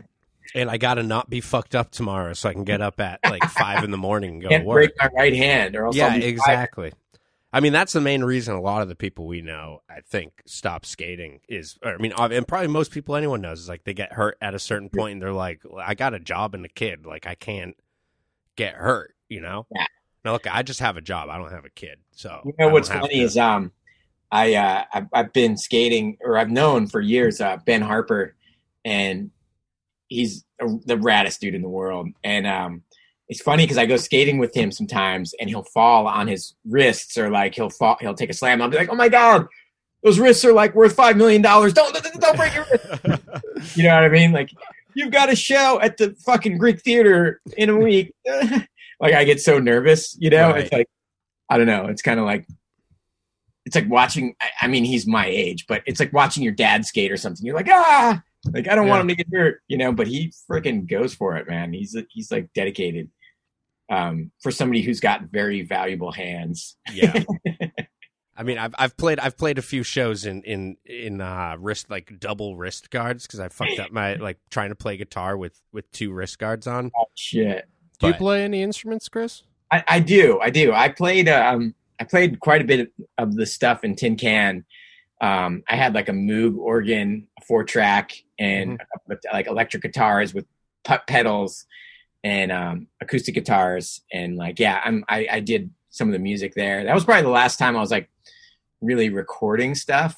Mm. Was that era? But since then, a few times like I've hung out with Ray Barbee and we'll start jamming or something like that. But um, I've been meaning to get back into it, mostly in a large part because I want to start scoring my skate stuff on Instagram and whatever. I don't want like shit getting blocked or Right. Yeah. having to like be like, oh, I wonder if this DMX song is going to get deleted or whatever. You know, like just I just want to play music and make noise and put it to my videos. Yeah, that's why I partly uh, started making electronic music just for the videos. Yeah. So I'm I'm I'm- Gosh I'm darn that- copyrights. I who was I talking to just the other day that I was like, dude, let's get to four track. Oh, my buddy Sippy. I'm like, let's please do some four track recording. So yeah, I got to get back there. I got to get back there to Tincan Folklore mode. Mm, Back to the analog days. yeah. back to making shit. Yeah. It's never too late to pursue these outside interests. Oh no. No, Acting, music, Mhm. skating. Mhm. They all Acting- go hand in hand. you get old unless you're gonna play an old guy. Yeah, exactly. Music is timeless for sure. I want to play a. I, I want to play a middle school aged kid. That's funny. Yeah, I think it, I think it'd be, be good. I'll just be a I'll character tell you, man. actor where I play a middle-aged loser. Yeah, I, I don't know if either of you guys have kids, but your movie time goes way down. Like oh, I assume. Or like I catch like you know I'll be lucky if I catch like 20 minutes of a basketball game, and I used to watch religiously watch basketball, um, and tons of movies. Mm. But yeah, all of a sudden you got this kid running around with Play-Doh, making messes, and needing to be fed. And oh yeah, ha- hard to pay attention Oh, to something. yeah, I can't. I don't Yeah. have two and a half hours to watch Godfather 2. I was gonna say I'm gonna plop my kid down. I'm gonna say we're watching Videodrome tonight, Yeah. Billy. Yeah, and I always think I'm gonna put him down and watch a movie, but then it gets I'm too tired. I fall asleep half the time. Oh, that's the that's the hardest part. I, I can't start watching a movie after like eight o'clock because I'm Yeah. like I'm gonna fall asleep. Like that's what's Totally. gonna happen. I can watch a few TV shows, you know, Yeah, because then you got like twenty. You watch like thirty minutes, and then you're like, all right, am I good for another thirty minutes, or should I wrap it up here? for sure. Yeah, and I I tend to like watch off the cuff like detective shows. Like I got on a fucking Columbo kick where I watched every episode. Of Oh, I love Columbo. love Columbo. Used to watch it with my grandma all the time. So. Pe- Peter dude- Falk. yeah, and then um I got on a Poirot like Agatha Christie's Poirot kick. Damn. Now I've been watching The Mentalist, which is like kind of cheesy but funny detective shows. Oh, I've seen that. But uh, yeah, because I don't know if I'm like trying to go to sleep and I watch skating, I, I can't sleep. I'll just start thinking about trip. I'll just I won't sleep. I'll get up. I'll start thinking about skating. I'll start daydreaming or being like, "Fuck, I forgot to get back to this guy and like about his graphic," or "Oh man, I forgot to send out so and so's package." Mhm. It just sets off this whole train of like kind of skate industry thought. Right. so, um, I always watch just oddball. Well, it's good to put shit on you don't have to pay attention to, you know? Yeah, It's like I- low impact. I like to put on stuff like, you know, like The Simpsons or like Yeah. Fresh Prince or like Boy Meets World, shit that I've seen so many times that it's just like All you can you're fall like, asleep and you're like kind of still watching it just because you're Yeah. hearing it. You know what I mean? Totally. Yeah, I mean, no, I'm a I'm a big Frasier head. Yeah. Ever since he went to see, ever since he went to uh, Seattle, he won't shut up about Frasier. Frasier and Nirvana now are my two favorites. Yeah, and he became a huge will coffee say- snob. Speaking of Boston, one of the only family trips I made with my mom growing up um, was we went to Boston and we saw like, you know, where the Tea Party went down, and we visited the Cheers bar. Oh yeah, I, I, where I, I hear the inside was totally different, but the outside, Oh yeah, the yeah the the, the outside shot. yeah, and Yeah. and, um, and I was like blown. Like that was my favorite show, that and Three's Company. So I was like, oh my god, Cheers! Cheers is good. well when I Yeah, was There's in no getting around. when it. I went to show. Washington, I visited the Twin Peaks Diner, and I was like, "Whoa, I can't believe this." I was Yeah. tripping out. or the, or the um the, the diner from Seinfeld. I've I've pushed past that a million. Yeah, the Mike's restaurant. Yeah. Yeah. Well, you know what, Dune. Mhm. You know, what? thanks again for being on the podcast, and you know, thanks for, uh yeah, thanks for still being in the skate industry because you know, inspiring legend like yourself. Man, I appreciate I just that. appreciate it.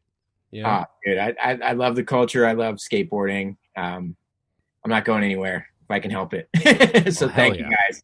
Thank you for having me on the show. Um, yeah, um, you guys are. I could talk to you for four more hours. So thank you. That's what I'm saying. You know, what? one day we'll have to meet up in person Definitely. and continue Hopefully, the John Bent will conversation. be there. We'll be skating some curbs. He's moving back to Boston. If you want to roll through. Yep. There'll be Modelo's involved. Oh, yeah. Yes, that's what I was waiting for. yeah, Hey, you know, we'll bring you some Clown Shoes brand beer as well because they make plenty of IPAs that are like nine percent alcohol, and I know you Yeah. love those. nice. And I, I'm, I'm gonna send you guys uh, Modelo Michelada. So Oh, please, dude, your address. All right. hell it's yeah, like three percent dude. alcohol, so it's like you can drink them all day long. and They're the best thing ever. Send you know away. And, and we'll send you a Fancy Lad podcast T-shirt that you can wear while you film a trick and post it on your uh, Instagram. I, I will for sure. Super down. For sure. We gotta- Uh, Clips to accompany this interview. So yeah, I'll That's work what on. I'm thinking. That's awesome. Yeah, just film a full part in between now and when it comes out on Tuesday. We're thinking, thinking. four, four to seven minutes. Era part that takes two days. How's that? There you go. Dude, honestly, you can you can film a part in 30 minutes and we'll love it. All you still live in the San Francisco area? No, no. Um, it's funny because people think it's I do just by default, but um, I'm in LA, and I actually Oh, yeah. have like a bunch of I like two patios that are very small, but some makeshift skate obstacles to skate. Like I've got like two curbs, I parking blocks I dragged here, a little Damn. tight Neil Blender style quarter pipe, little wedge ramp. Um, so yeah, half the time I skate, I just walk outside my front door. Dude, have you ever looked into have you seen that uh, company Front Rock? That yeah. like Oh, yeah, yeah, yeah. I actually Dude. talked to those guys, Kyle Berard, about coming and pouring cement. Um, it just hasn't happened. well honestly, if they're if they're listening, they should be doing that pro bono because the Yeah. world just needs you to be able to skate more, Thanks, you know? man. Well, you know, um, to to plug, uh, Keen Ramps has been sending me some obstacles, and um, what's the other one? It's uh, God, I'm totally blanking on um, the f- flat bar company. Um, has been sending me a bunch of flat bars, so I've seen I've Element seen flat footage. bar? No, I've seen footage of the ones you're talking about. Yeah the slappy bars so those are those are fucking fun um and i'm like right outside my door so thank you for keen ramps and here i'll tell you right now blunt steel Blunt Yeah. steel. yeah they sent me a couple like weird funky flat bars that are like slappy bars essentially so Dude. i've got like a little mini skate paradise there's like no runway you jump Mhm. on you jump on your board and do the trick but it's That's here how I usually do it anyways. you know? Oh, Yeah. that's good for all the sweaty Well, and I deranged listeners out there. They can go to Keen Ramps or what was the other one? Blunt, Blunt Rails? blunt steel yeah Blunt Steel. That's a good name. Blunt cool Steel. stuff. And it's like it's cool because I try to commit to like, yeah, I'll skate with you on Thursday at four o'clock, but like just in the concept of my work schedule and my kid, I can't honestly tell you if I'm gonna make it until three forty five. I can't. I don't. I don't like making plans either. It's too, it's too Like, I- much. you don't know. You never know when the homies are going to call and be like, "Yo, this is happening now." with a deadline or Yeah. kid will get a homework assignment or whatever and so I, I i shy away i'm like i'm the dude that texts everybody like hey it's 315 i'll be in home depot at 345 if anyone can skate Right. it's the only way to do it sometimes. Yeah. Well, I'll be sure to hit you up when I uh, go to LA. I got a friend out there, Matt King, Yellow Exit Matt King of Hell yeah. Squirted. nice And uh, yeah, I guess well thank you guys and until dude i'm a the brand i i looked it all up and started following and um, I love the the fun, free free spirit, and the creativity behind Fancy Lad. So Hell good Oh, yeah. job, guys. I'm I'm I'm a, I'm a fan as well. Thank you. Also breaks yeah. the norm, you know? Definitely does. It definitely Nor- does. I- Norm, Yeah. also from Cheers. and I love like I love when someone brings me out of that standard headspace, and and you guys definitely do that with your brand. So thank you. Fuck yeah. Thank you, Dune. Namaste. Ooh, All right, brothers. Well, hey, if you ever want to do a part two, part three, I'm like the Godfather. I'll be right here. Oh, dude. Well, you know we're going to be coming back then. Got a lot of questions, you know. We might we might even do a prequel at some point. I'm, you know- I'm down. We, you know, we love Ethan Fowler here too. Oh, Uh, Yeah. So if you could wrangle him into as like kind of a dual one, you know. He's like a Yeah. god on the East Coast. Was I he wish, man. E- Ethan's like, I think he's in Iowa. Um, Weird. he is talk about underground. He's underground. elusive character? I mean, was he? I mean, I heard that he was like doing like a bunch of like psychedelics while the uh, he filmed those parts for stereo. Is that true? Yeah, yeah, that was well more Mike Dare. Mike Mm. Dare was a psychedelics guy and Hell did yeah. it well. Like, you know, I mean, he would take a, mushroom or whatever he would do, drop a hit of acid, and fucking just blow your mind. Like, do Yeah. insane tricks in the world. Um, Yeah. Ethan, Ethan, not so much. He was more of a drinker back Hmm. then. Um, and I always thought that Ethan kind of had a similar style to Jason Lee. Actually, when I was He- growing up. Did, yeah, and he was a big Jay Lee fan. Um, when I met Ethan, he was like a kid. He was like probably the first time I seen him skate. He was like 14, but he had these freaking man calves, um, and just this insane pop. Like uh, we used to skate Los Feliz School, and that bank tip, and Ethan showed up one day with Jerry Fowler, and um, So he's on Toy Machine. like it's the two Fowlers. Yeah. But Ethan blew my mind. I was like, I'm gonna freaking watch this kid, and and he was on Toy Machine briefly. Yeah. and we somehow finagled him to ride for stereo at Munster, Germany in like 92, 93, much to Ed's uh, dismay. I'm sorry, Ed. we totally did. but it was a good run. Yeah, Hell yeah. Remember- Jer- Jerry Fowler lives down the street. it's true. Jerry Fowler uh, lives in uh, Boston here. Yeah, he lives like, Oh, right like two blocks away, actually, like three Almost blocks. said hello. If I bump into him, I will. I've I've lived here for eight years. I've never seen the dude. He- he- He used to frequent the uh, burrito place that one of our team riders used to work at, called the Right. Purple Oh, Cactus. Oh, right. Yeah. Always Dude, been fairly soft spoken, um, but always a ripper. Yeah. You remember when that dog tried to do that backside air before you did the backside air in a visual sound? Oh, yes. Uh, tennis court banks. Yeah, yeah. Berkeley. Yeah. That was awesome. Luke, man. That I, I watched the footage back and was like, oh my God, this is unbelievable. Like how One in a million.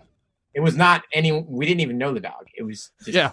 it was just there. So I love it. Spontaneous jazz. That's what I'm saying. yeah, no, I it's amazing Magically how, like, exactly. Like things just gel together if you're if you're putting in the work, I think. Oh yeah. And last thing I want to say, Matt Rodriguez uh, with his shoes flying off. Did he not tie his shoes at all? What's the deal with that clip? Dude, Matt's trucks, like him and Daywan, like don't even use bushings. They're so oh yeah, I remember. Okay, so he's on the loo- he's on the loosey Oh, goosey. So trucks. shoes loose, Yeah. trucks loose, just Yeah. everything loose. Yeah, I mean, I, I'm a pretty loose trucks guy myself, but I use bushings, you know. So like, Yeah. You're not a madman. guys, like Matt's trucks are just like. I remember he jiggles them in the on video. I Yeah, forget which one, right in front of the camera, and I was like, "That's crazy." yeah, and you would think that Daywan would skate like super tight trucks, but they're like loosest trucks in the biz. It's it's pretty pretty nuts. Makes him that much more special Yeah, he That's just has insane balance. and power. Yeah. Power. Yeah. That's control right there. Crazy. Well, that's all I wanted to say for now. You know, I guess until next time, keep listening to Prince. Mhm. Keep listening to Tom Waits. Devo? Sir, Bigzo and Tom, it's been a pleasure. I definitely will. I'm huge fans of uh, both those musicians. I'm surprised And, uh, I'm not wearing a Prince shirt because I usually do.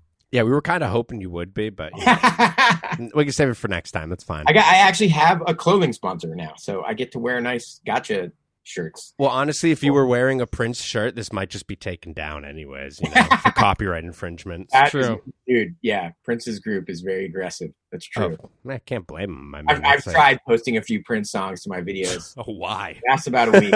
yeah, why even try? the trick is live. You can get if you can. oh, yeah, live, or also you could change the speed a little bit Yes, and or change the pitch. Pitch it down a Yeah. little bit. That's a little Yeah. hack. Yeah. Yeah. The algorithm doesn't pick it up. I mean, there's no way that like Welcome to Hell that came out the same year got rights to like Pink Floyd and Right. No. Misfits and No. you know, everything. yeah, but like Tom that. Yeddo probably like- hadn't hadn't was- run into any issues, right? That was before all the apps or the like algorithms that pick up on the chords of a song. For sure. I met one of the guys that was working on it in Portland uh, years back, like in the '90s, and he was like, "Yeah," I'm, he was explaining to me how he's going to like encode s- graphics and music, and his company was to find it like so that you would be called out for using a certain logo or a certain music, you know, a certain chord progression. Mhm. And I, I was like, wow, that's really interesting. And like towards the end of the conversation, I was like, you are the enemy. Yeah. Yeah, yeah. for sure. Yeah, for sure. I'm like, I guess there goes us using Led Zeppelin or, you know, Prince. Um, right. But I but, get it yeah. And because it's it's, all probably coded. just as it's probably just as hard to make money off music as it is skateboarding. So I kind of get it. You know, Hats off. Yeah, totally. I mean, the thing that they live off of now is performing. So I feel bad for all the musicians who had their legs cut out from under them the last year. right? And, uh, hope live music makes a comeback because I think people make peanuts off recordings most times. Oh, for sure. Yeah, Yeah. no, it's all about that tour money, baby. Yeah, baby. for sure. And Except for uh. We are not touring anywhere, and no one is paying to see us skate curbs. yeah. and you know, if you ever make any uh, new music, uh, I'd love to hear it. Let's- yeah, dude. I I've done virtual like we can do a four track recording. Like I can lay that something down or whatever, and we can uh we can improvise and play Oh, over. dude, each little other's little track. collab. Let's Yeah. try it out. Let's Yeah. collab. I need an excuse to make some music, so I'll try it. What do you need me to send you? You want me to send you a beat? What do you want? I don't play bass really, so you can you can do something in the bass category. I'm pretty mediocre at drum drum and bass. So if you handle those two, I'll I'll noodle on my guitar and make All right, noise. sounds the- good. Because I can Deal. program drum and bass, but I Let's can have play to guitar. Song for a fancy lad video video. Even I if love it. Like Instagram Alright. length video or something. I'd Let's- love it. That's Okay. fucking sick. All right, it's in the works. Hell yeah. All right, boys. hmm All right, dude. We're gonna let you go for real this time. John Yep. for hooking this up. I appreciate you, John. You're a ripper, and um, yeah, it's a pleasure. Hit me up anytime. You guys got my number. Um, so yeah, let's let's keep it going. I will. Hell and yeah. like I said, it is an honor and a privilege to meet you. And Likewise. yeah, hope to stay in touch. All right, brothers. All right, Hell yeah. Thank you. peace out, Dune. Dune. Peace, brothers. Oh, that was great having Dune on the podcast. Oh, that was fantastic. And you know, like Dune said, I could have talked to that guy for three, four hours, maybe I five. I feel the same way. I mean, we're batting a thousand with Mhm. these legendary skaters. You know, it's almost I almost feel bad that they're coming on the podcast. It's like all we did was start a podcast and get all these legends. Whoa, whoa, whoa! All we did was start a podcast. I've been building this brand for ten years, and all we did was start a podcast. Well, as a way to get them to talk to us. Well, that's true. But you know, as If we had just started a podcast, there's no way we'd have gotten any of them. no, No way. no, but you know, it reinforces uh, what we're doing as individuals Mhm. of knowing that we are all cut from the same cloth. And what a fine cloth it is. High thread count. Like that. Ooh, and what a fine cloth it is. High thread count. I agree, and I couldn't agree more. Is the mm-hmm. thing, and I feel bad for all those suckers out there Oh, who aren't cut from the same cloth. Those idiots. God, You're- so stupid. Your cloth is so coarse and uncomfortable. Yeah, it's not like our silky smooth cloth we got over here. Dude, our cloth over here is like very similar to a pair of Manscaped brand boxers. Super silky. Oh yeah.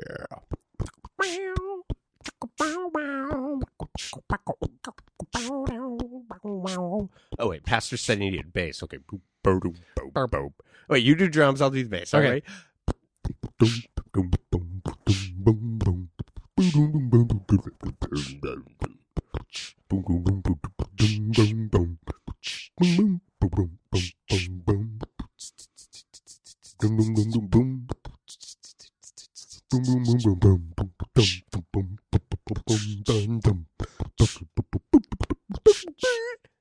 All right, so Dune, let's hear Dune. you make a song out of that. Yeah, let's see what you got, man. See what you got. Let's see what your chops are like. Yeah, let's see those chops. We ain't talking about pork, No, we're not talking about my facial hair either. mutton. Mm-mm. Mm, mutton, yummy. Chris Pasterson got nothing on that mutton. No, he ain't got nothing on that mutton. That is true. But we do appreciate that he came on and chatted with us. Oh, absolutely. That You was know, fantastic. I love the guy, and I look forward to the part two. I look forward to the part three, and I look forward to, um, you know, considering him a friend for the rest of my life. It's going to be a good relationship from here on out. It really is. All right. And you know what? All you sweaty and deranged listeners out there, thanks for tuning in. We love you guys too. As always. We want this relationship to be lifelong. And, you know, if you want to help out the Fancy Lad podcast, Mhm. I would suggest um, checking in on the Fancy Lad Instagram and clicking the link in bio Mhm. to the GoFundMe for a new van. Now, Uh-huh. I know what you're thinking. Right. Why should I donate to this GoFundMe Right. That is probably what they're thinking. for a new van? And I'll tell you why. Because if you donate $50, you'll automatically be entered into a raffle for the official Fancy Lad van, which is on the site right now for sale for ten thousand dollars. Now that's a lot. That that that is a lot of Yeah. money. You know? now, say you don't want the van, Oh God, why would why would anyone not want it? we'll scrap it and send you the cash. Now that's probably at least two hundred right there. At least. That's what I'm I mean, we know there's a catalytic converter in there, Absolutely. so you know, easy to hundo. Yeah. Well, you know, and that's great. And also, you know, you don't have to donate fifty bucks if you don't want the van. You donate fifty bucks. Forty nine will do. That's true. You know, forty nine fifty. Anywhere between forty nine and fifty. It's true. Anyone who donates forty nine, they get a free T-shirt. Damn, forty nine dollars exactly. Yep. I mean, it's kind of like they got a forty nine dollar t shirt. Yeah, but they're also just helping out out of the kindness of their own heart. That's true. Actually, you know what? You said it better the first way. Anyone that donates forty nine dollars gets a free t shirt. Exactly. There we go. I'll just cut the rest out. It'll be fine. All right. Well, until next time, Mhm. Tom. Yeah, I mean, uh, Bigzo, you got anything you want to say to the fans? Keep on rocking in the free world. Oh yeah, there it is. Uh, Yeah.